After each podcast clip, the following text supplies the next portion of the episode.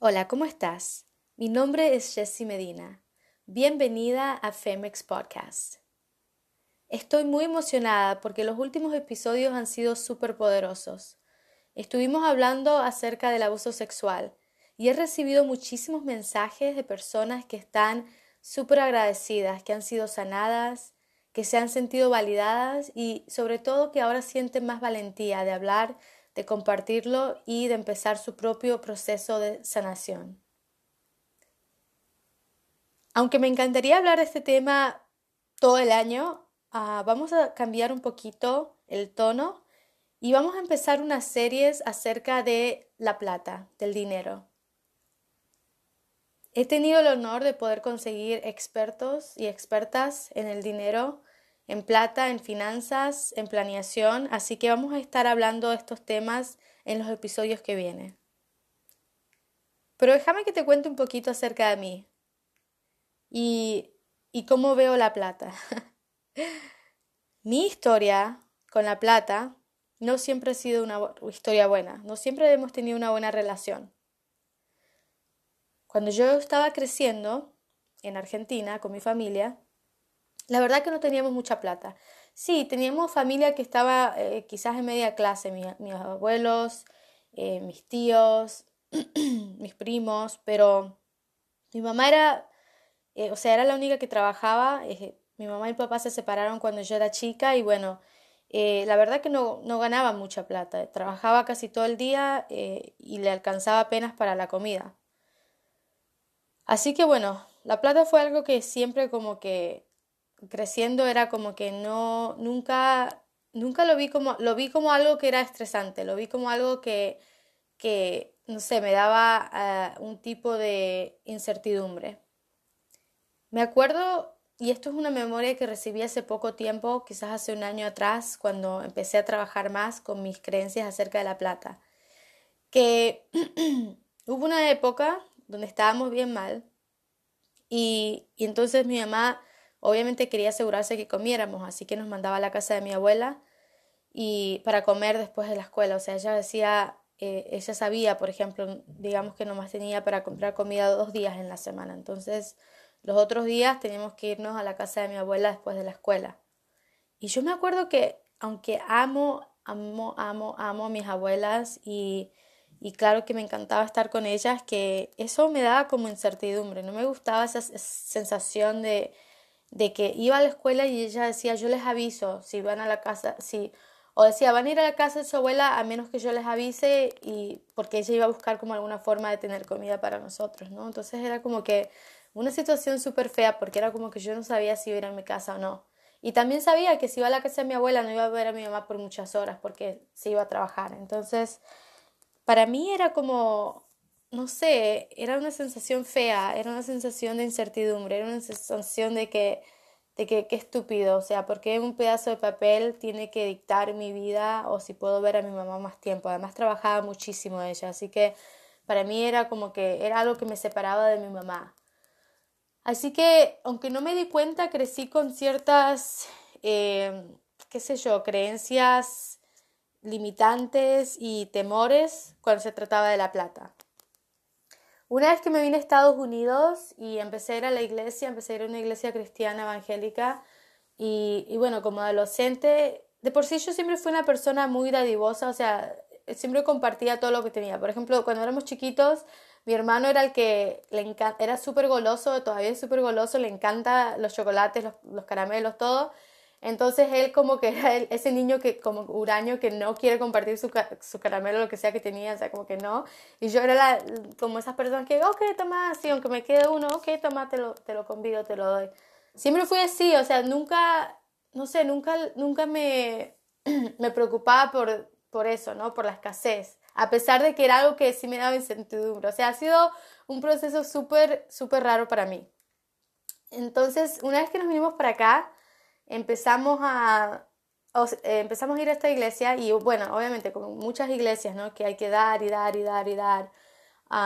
y como que esa fue la, lo, que se me, lo que se me metió en el cerebro. Me acuerdo que yo daba hasta de lo que no tenía. O sea, eh, por ejemplo, si tenía 100 dólares, un billete de 100 dólares y era lo único que tenía y no tenía cambio y pasaban la ofrenda, pues yo daba los 100 dólares. Y como adolescente no, no es que ganaba mucho, no ganaba casi nada, era como de trabajitos así como de mesera o algo así, ¿no? Entonces yo igual ponía los 100 dólares, ¿no? Ponía los 50 dólares y no era que me sobraba. Entonces eh, empecé a, tener esta mentalidad, ¿no? Como que, bueno, hay que dar y dar y dar y dar.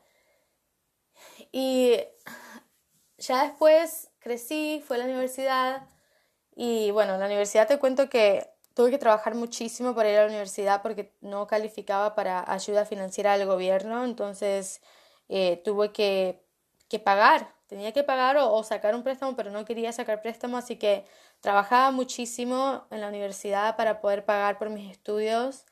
Eh, un par de veces tuve ayuda acá y allá, pero casi todo lo tuve que pagar yo de mi bolsillo. Y bueno, era, eh, fue, fue una época difícil. Me acuerdo que habían días que, por ejemplo, si se acercaba el semestre que tenía que pagar y, si no lo pagas no puedes empezar el próximo semestre, es como que lloraba, me sentía impotente, me sentía enojada que un pedazo de papel tenía que terminar porque yo siempre fui una nerd, siempre me gustó estudiar. Si fuera por mí ya tendría un PhD, o sea, un doctorado, eh, pero siempre me da impotencia de que, ay, que no, por no tener la plata, ¿no? Como que me tardé muchísimo más en terminar la universidad. Eh, después decidí que tenía que trabajar una vez que la terminé en vez de, seguir continuando con, eh, con un doctorado o algo así, ¿no? Entonces, como que siempre de una forma u otra tuve alguna experiencia como dificultosa, como que la plata es difícil, ¿no? Como que siempre hay algo difícil relacionado con la plata. Y yo creo que le pasa a muchas personas en Latinoamérica y aún en los Estados Unidos. Eh, siempre es como que no nos damos cuenta, es un proceso inconsciente, pero como que nuestras historias acerca de la plata usualmente no son positivas. Usualmente no tenemos como que, ay, la plata me ha llevado por todo el mundo y me... Quizás sí, quizás ahora sí, pero en su momento creciendo no. Entonces, pues yo nunca pensaba así como conscientemente, ¿por qué soy así con la plata? ¿no? Pero cuando empecé a ganar plata, que empecé a ganar buena plata, empecé, bueno, para, te voy a contar otra historia, pero tengo otra historia acerca de la plata que esa sí que me tocó muchísimo. Cuando terminé la universidad, la universidad yo la hice en California, la empecé a hacer en California. Entonces yo me volví a mi casa, o sea, me volví, después, que, después de la universidad acá en California, me volví a Utah, que era donde estaba la iglesia que yo, que yo iba cuando llegué a Estados Unidos. Y bueno, la visité un par de veces, ¿no? Ya a, todo esto, yo ya, bueno, habían pasado varios años, obviamente que muchas cosas cambiaron, pero me enteré y alguien me contó de que cuando yo estaba en la iglesia, cuando apenas acabamos de llegar con mi familia a Estados Unidos, pues mi mamá y mi papá no tenían mucho porque estaban recién empezando, entonces eh, al principio nos compraban ropa usada, ¿no? Que fue algo que para mí nunca me traumó ni nada, o sea, como que nunca ni siquiera me acordaba ni me di cuenta de eso. Pero ah, me enteré que cuando yo estaba yendo a esa iglesia, alguien había dicho, como que alguien se burlaba de nosotros porque usábamos ropa usada, ah, especialmente de mí. Y bueno, por empezar dije, bueno, obviamente esa persona es una envidiosa, una persona mala, o sea, una persona con malos sentimientos, porque pero igual me dolió, igual me dolió porque una persona que yo consideraba una hermana de la iglesia, que pensé que, que nos quería.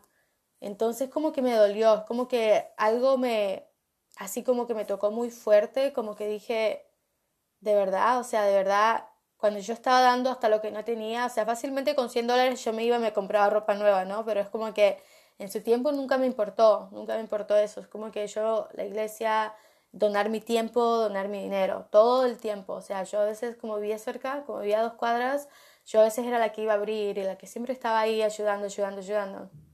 Entonces, para mí que, que alguien se burlara mientras yo estoy donando mi tiempo y mi dinero y que se estaba burlando a mis espaldas, eh, fue como que enterarme de eso, la verdad que me tocó muchísimo. Me tocó en su momento, me acuerdo que lloré. Pero según yo, después se me olvidó, ¿no? Como que nos pasa algo, nos sentimos mal y después se nos olvida. Así soy yo, a mí como que se me olvida. Eh, si peleo con alguien es como que a los cinco minutos ya como que whatever, ¿no? Pero, pero sabemos que la memoria no funciona así, está todavía en nuestra memoria, en nuestro cerebro, todavía se queda esa experiencia. bueno, entonces resulta que a todo esto, ya en esta época, Me enteré de eso, me sentí mal, pero después de ahí empecé a ganar buen dinero porque estaba, eh, fue cuando empecé mi carrera corporativa, empecé a ganar mejor y empecé a también gastar plata, empecé a, viajar que nunca, nunca viajaba. Bueno, quizás a California, lugares así, pero nunca viajaba a otros lugares. Ah, empecé a viajar, empecé a comprarme zapatos nuevos, ropa de marca, eh, qué sé yo, o sea, un montón de cosas, ¿no? Entonces empecé a comprar todo esto y, a trabajar y, y eh, comía, siempre me encantó la comida, o sea, siempre me ha encantado, siempre he sido una foodie, siempre me ha encantado comer comida rica, comida gourmet, comida de calidad, pero no solo porque sea caro, algo puede ser barato y puede ser súper rico también, o sea, a mí me gusta, lo que me importa es el sabor, que sea buena comida, buena calidad ya sea que estoy a veces en Tijuana comiéndome un taco, o sea que estoy en un restaurante de cinco estrellas, no, no me importa que sea caro, pero sí me importa que tenga buen sabor. Entonces me empecé a deleitar con la comida, los viajes, la ropa.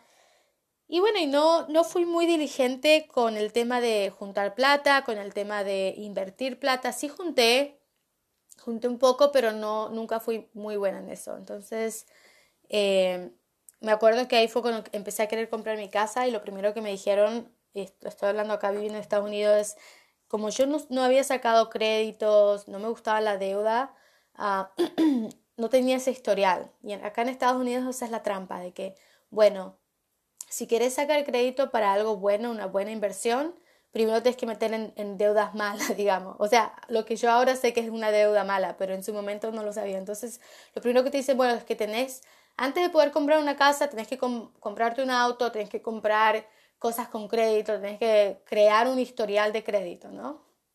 Es una trampa, en realidad es una trampa. Pero en su momento estaba joven, tenía la plata, lo hice. Compré mi auto, compré, qué sé yo, otras cosas con tarjeta de crédito solo por el hecho de que me decían de que lo tenía que hacer. Ok, entonces lo hice. Pasaron un par de años según construí mi historial de crédito. Eh, en este momento ya tenía deudas, y bueno, eh, cuando fui a comprar mi casa, califiqué, califiqué para la casa, qué sé yo, todo esto bueno, todo bien. Eh, cuando estaba a punto de cerrar la casa, una casa hermosa, una casa de cinco habitaciones, un acre de puro eh, patio, o sea, atrás backyard, con de todo. Ya tenía todo, ya tenía, digamos que un fire pit, ya tenía barbecue, ya tenía un columpio, ya tenía un montón de cosas. Estaba hermoso, ¿no? En, en la mejor área de, donde vivía, todo. Bueno, estoy a punto de comprar la casa y cuando llegó el momento de cerrar, eh, cuando llegó, digamos, un día antes de cerrar, las personas que estaban vendiendo la casa eran una, una pareja que según se iban a divorciar y querían, querían vender la casa. Bueno, resulta que el día antes de que yo firmara, lo cancelan. Dicen, no, decidimos que no la queremos vender, decidimos que vamos a trabajar nuestra relación horrible, o sea, yo había empacado, había hecho todos los planes, porque en ese momento ya es como que el día antes de cerrar es porque ya todo está confirmado, las inspecciones, todo, o sea, todo. Usualmente no hay forma de que, alguien, de que algo pase y, o sea, es muy, como casi imposible, yo ni lo pensé.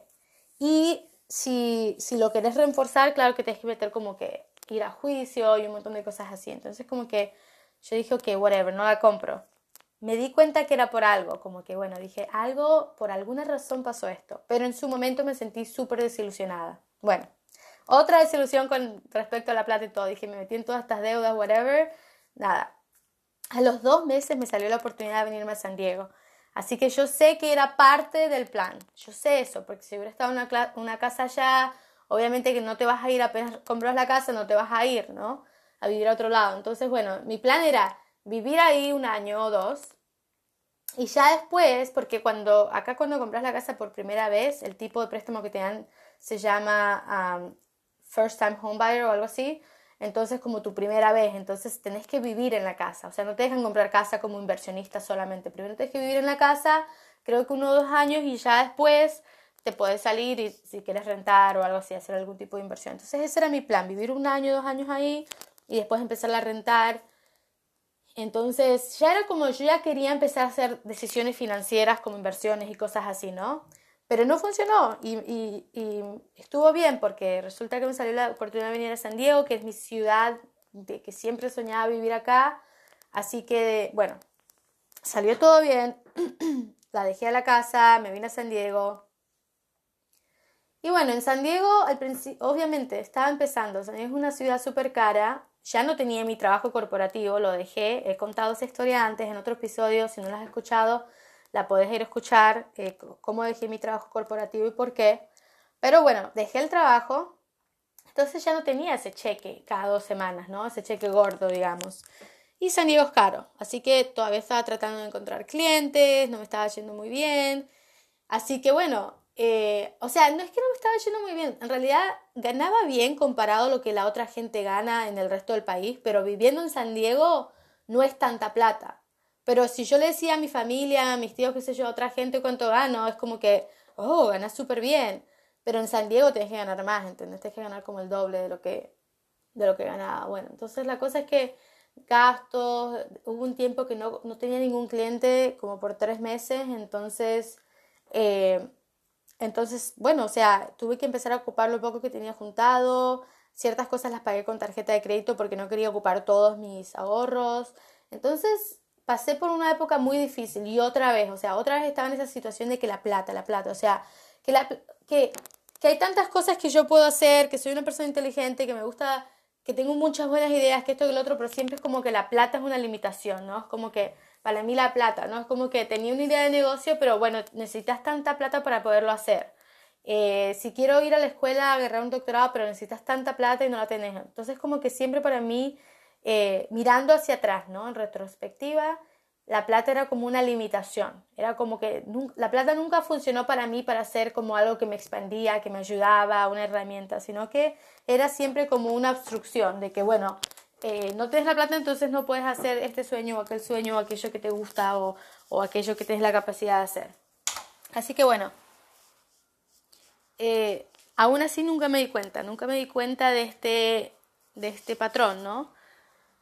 Hasta que empecé a trabajar en mí misma, hasta que empecé a, empecé a, a pensar acerca, empecé a crecer como persona, empecé a educarme más, pero eh, a pesar de que siempre me había educado más acerca de las emociones y cosas así, nunca me había enfocado en la plata. Entonces empecé a educarme más acerca de la plata, de las finanzas y, y bueno, y la verdad que, que, tenía mucho que aprender, porque la verdad que yo tenía, más que nada, más que nada, no era, me, di cuenta que el problema era este. El problema fue de que un día me estaba, estaba como meditando y pensando y, tratando de, de entender qué era lo que me estaba deteniendo con la plata, ¿no? ¿Qué era lo que, lo que, cuál era el problema? ¿Cuál era, qué era lo que yo tenía que trabajar?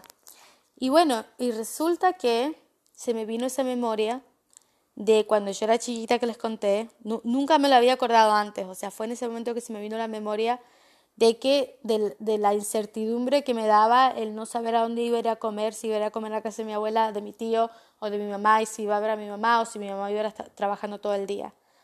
Eh, se me vino también la memoria repentinamente de esa hermana que me contó que la otra había dicho de que, o sea, que la otra se burlaba porque yo usaba ropa usada cuando apenas llegué a Estados Unidos. Esas memorias, o sea, las estaban clavadas en mi mente, pero nunca las procesé, o sea, nunca... Eh, nunca me di cuenta, o sea, nunca, nunca, nunca, nunca me, o sea, eh, quizás en su momento me enojé o algo, pero después pasó y ya, o sea, nunca lo pensaba, no era algo que yo, eh, ves como hay cosas que te pasan que vos te sentás y pensás en eso y te hacen sentir mal, o sea, no, nunca, nunca. Hasta ese momento se me vinieron las memorias así como un flash, como que boom, boom, boom.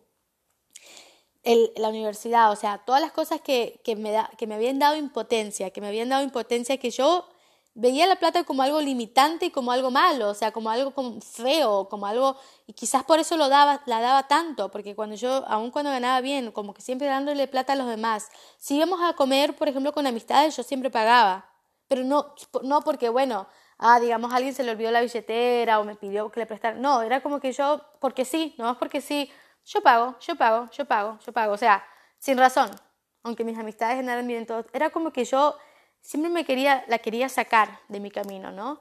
Pero al mismo tiempo me da impotencia el no tener más, pero cuando la tuve y cuando la tenía, me la sacaba del camino. Era como, que, como algo que en realidad, en cierta forma, me asustaba, pero no me daba cuenta, o sea, pero me asustaba.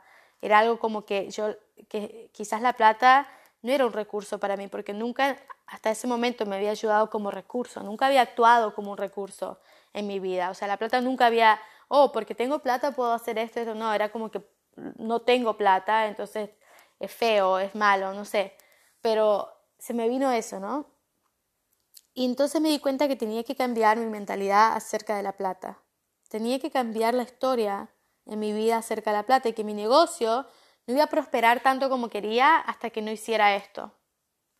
Y yo te pregunto a vos hoy, ¿qué es esa historia que vos tenés acerca de la plata? ¿Cuáles son los momentos que definieron cómo vos te sentís ahora acerca de la plata?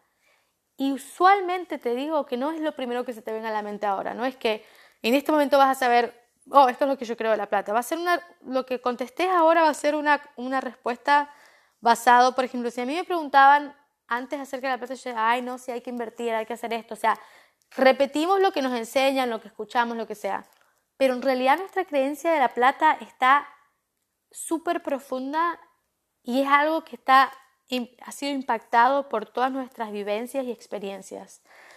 Así que la tarea para hoy, para vos, porque vamos a estar hablando muchísimo acerca de la plata, pero no importa lo que aprendas acerca de la plata ni cómo tratarla, si tus creencias, si tu base acerca de la plata está torcida, si tienes una idea mala acerca de la plata o si tienes una idea quizás que parece buena, como que querés mucha plata, mucha plata, mucha plata y quizás sos por eso sos egoísta, por eso a veces sos huraña con la plata, quizás la gente te dice, ay, a ella no le gusta compartir, también eso es un trauma, también es un trauma. O sea, si la plata te controla, ya sea que te da miedo, ya sea que no la quieres compartir, o ya sea que la das de más, sin límites, ya sea lo que sea, cualquier extremo, es porque tenés algún tipo de trauma acerca de la plata.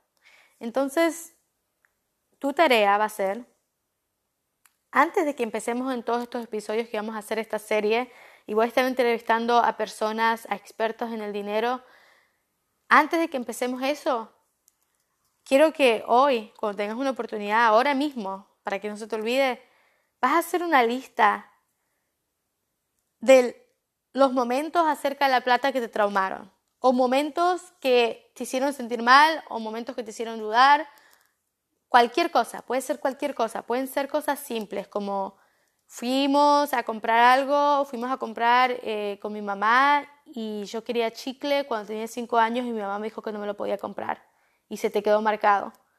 Y qué sé yo, eh, fui a una cita y el chico con el que salí no o sea, me hizo pagar la cuenta o, lo que sea, ¿no? O sea, lo que sea con respecto a la plata, que te haya en cierta forma traumado o que te haya afectado o que te haya hecho sentir rara o que, que sea algo no saludable, por ejemplo, que tengas mucha plata, pero que vos sentís que la plata es como que te da algún tipo de satisfacción momentánea. Por ejemplo, cuando yo tenía mucha plata y iba a comprar y, y trataba de usar la plata para eso, como para para sanar cosas superficiales, o sea, para cubrir cosas superficiales. Obviamente a mí me había afectado lo que esa señora dijo acerca de la ropa, pero yo no lo tenía en mi consciente, pero en mi subconsciente, fíjate vos, empecé a comprar ropa nueva. Al momento que tuve plata, en vez de juntarla, en vez de, de invertirla, empecé a comprar ropa nueva y yo pienso, realmente creo que era porque mi subconsciente estaba tratando de recompensar o de recompensarme a mí por ese comentario que habían hecho. Entonces, aunque tengas plata, ¿cómo la estás gastando? Te hace, vas a comprar zapatos y después llegas a la casa y te sentís otra vez vacía. Fíjate en esas cosas. ¿Alguna vez una relación tuya ha sido afectada porque, porque quizás no podías soltar plata? O sea, alguien, un ser querido, lo necesitó para alguna emergencia o algo y no lo pudiste soltar. No pudiste soltarlo. O sea, no es solamente si, no, no la, si la das o no la recibís, pero no pudiste soltar. Entonces, Pensá en estos momentos, pensá en estas experiencias y escribílas. Quiero que escribas por lo menos 50 experiencias. Puede ser una oración, o sea, no tiene que ser todo un libro cada experiencia, pero escribí esas 50 experiencias que tuviste con la plata, que te marcaron de una forma u otra, o alguien que no te quiso prestar a vos y te ofendió, o lo que sea, lo que sea relacionado con la plata. Vas a escribir esas experiencias y las vas a leer una por una Y a cada una vas a decir, me perdono, te perdono, estoy sanada. La próxima, me perdono, te perdono, estoy sanada. Lo vas a decir. Y una vez que hagas todas, vas a cerrar tus ojos. Y lo vas a decírtelo a vos misma, una y otra vez. Y lo que sea que esas, esas creencias o esas, esas experiencias que tuviste te hicieron creer acerca de la plata, que no estaba bien, acerca de tu valor propio, vas a decir lo contrario, vas a cerrar tus ojos, por ejemplo. En mi caso era la escasez de plata, la escasez de plata. O sea, todo se relacionaba con la escasez de plata. No pude alcanzar, no pude hacer porque me faltaba la plata. Esa era mi creencia. Entonces, en mi caso, yo cerraría mis ojos, voy a poner mis manos, vas a, vas a poner todos tus dedos juntos, como que vas a cerrar tus manos para que tus dedos todos estén tocando. No, no como que le vas a dar un puñetazo a alguien, sino como con tus dedos extendidos y juntos. Y los vas a poner al lado de tu 100, un, o sea, de cada lado vas a poner una mano eh, como a una, una pulgada, unos 10 centímetros al lado de cada lado de tu 100, de tu, de tu cabeza, de tus tempos.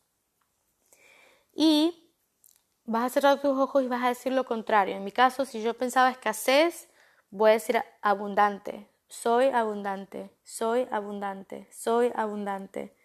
Como por 60 segundos, un minuto o dos minutos. Después voy a hacer lo mismo, voy a poner las manos enfrente de mi, de mi, de mi cara, de mis mejillas, pero no tocándolas. Con un poquito de distancia voy a decir soy abundante, soy abundante.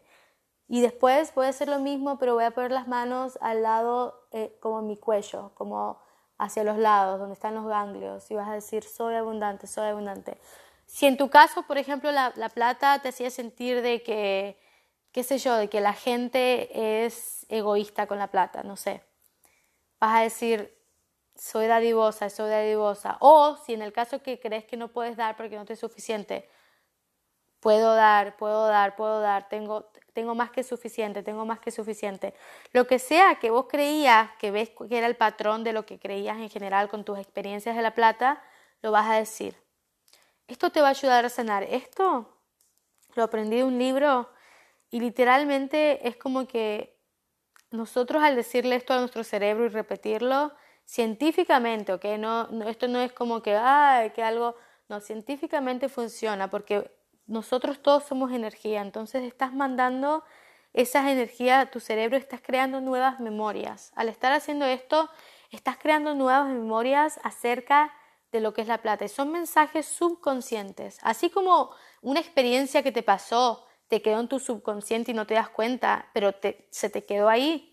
Estas nuevas creencias construyendo se te van a quedar ahí también. Se te van a quedar en tu subconsciente y vas a empezar a actuar diferente poco a poco acerca de la plata. O cuando querrás hacer algo que vengas con, del trauma que tuviste, ahora vas a tener conciencia acerca de eso. O sea, no es que yo nunca, nunca volví a pensar nada malo de la plata, pero cuando tenía un pensamiento así era como que, mi cerebro me recordaba, ah, ah, ah, no, no, no, ese es el, el pensamiento viejo. Volvete al pensamiento, este es el nuevo pensamiento, esta es la nueva realidad, esta es tu realidad. Tu realidad es que sos abundante. Tu realidad es que atraes plata. Por ejemplo, si tu creencia era, ay, a mí siempre me, va mal con la plata, ay, yo nunca puedo donar plata, ay, a mí nunca me pagan bien. Ok, tu creencia que vas a empezar a repetir va a ser, yo atraigo la plata. La plata viene fácilmente hacia mí. Soy buena para hacer plata.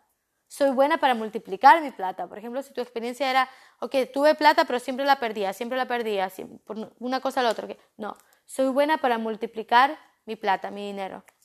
Así que vas a hacer este. Este es el ejercicio de hoy. ¿Por qué quise hacer esto primero? Porque si nuestra mentalidad no está en el lugar correcto, no importa que yo te traiga 10.000 consejeros, eh, 10.000 entrevistas de cómo invertir, de cómo juntar, de cómo... No. Lo que más importa es tu mentalidad acerca de la plata. Entonces, yo te animo que esta semana empeces a, trabajar en tu mentalidad acerca de la plata.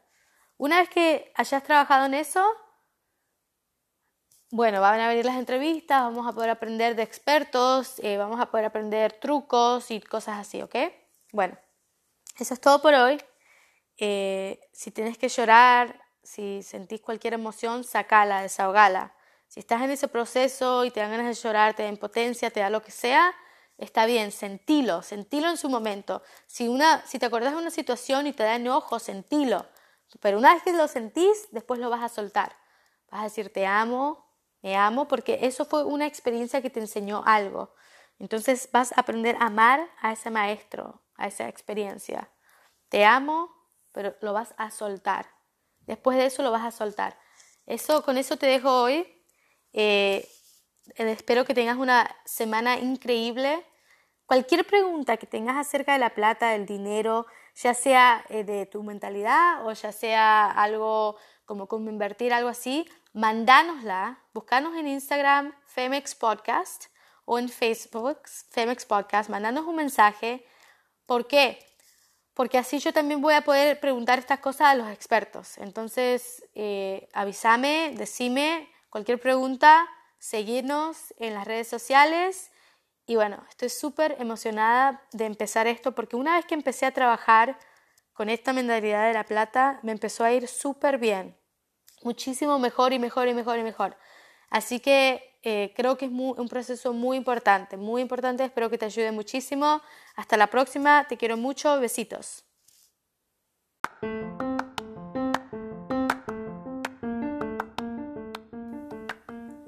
Gracias una vez más por acompañarme acá en Femex Podcast. Si te gustó este episodio, te pido por favor que nos dejes una review en iTunes, nos escribas un mensaje en Instagram, en Facebook, a Femex Podcast. Me encanta escuchar tus mensajes y me anima muchísimo a seguir haciendo estos episodios. Muchísimas gracias. Besitos.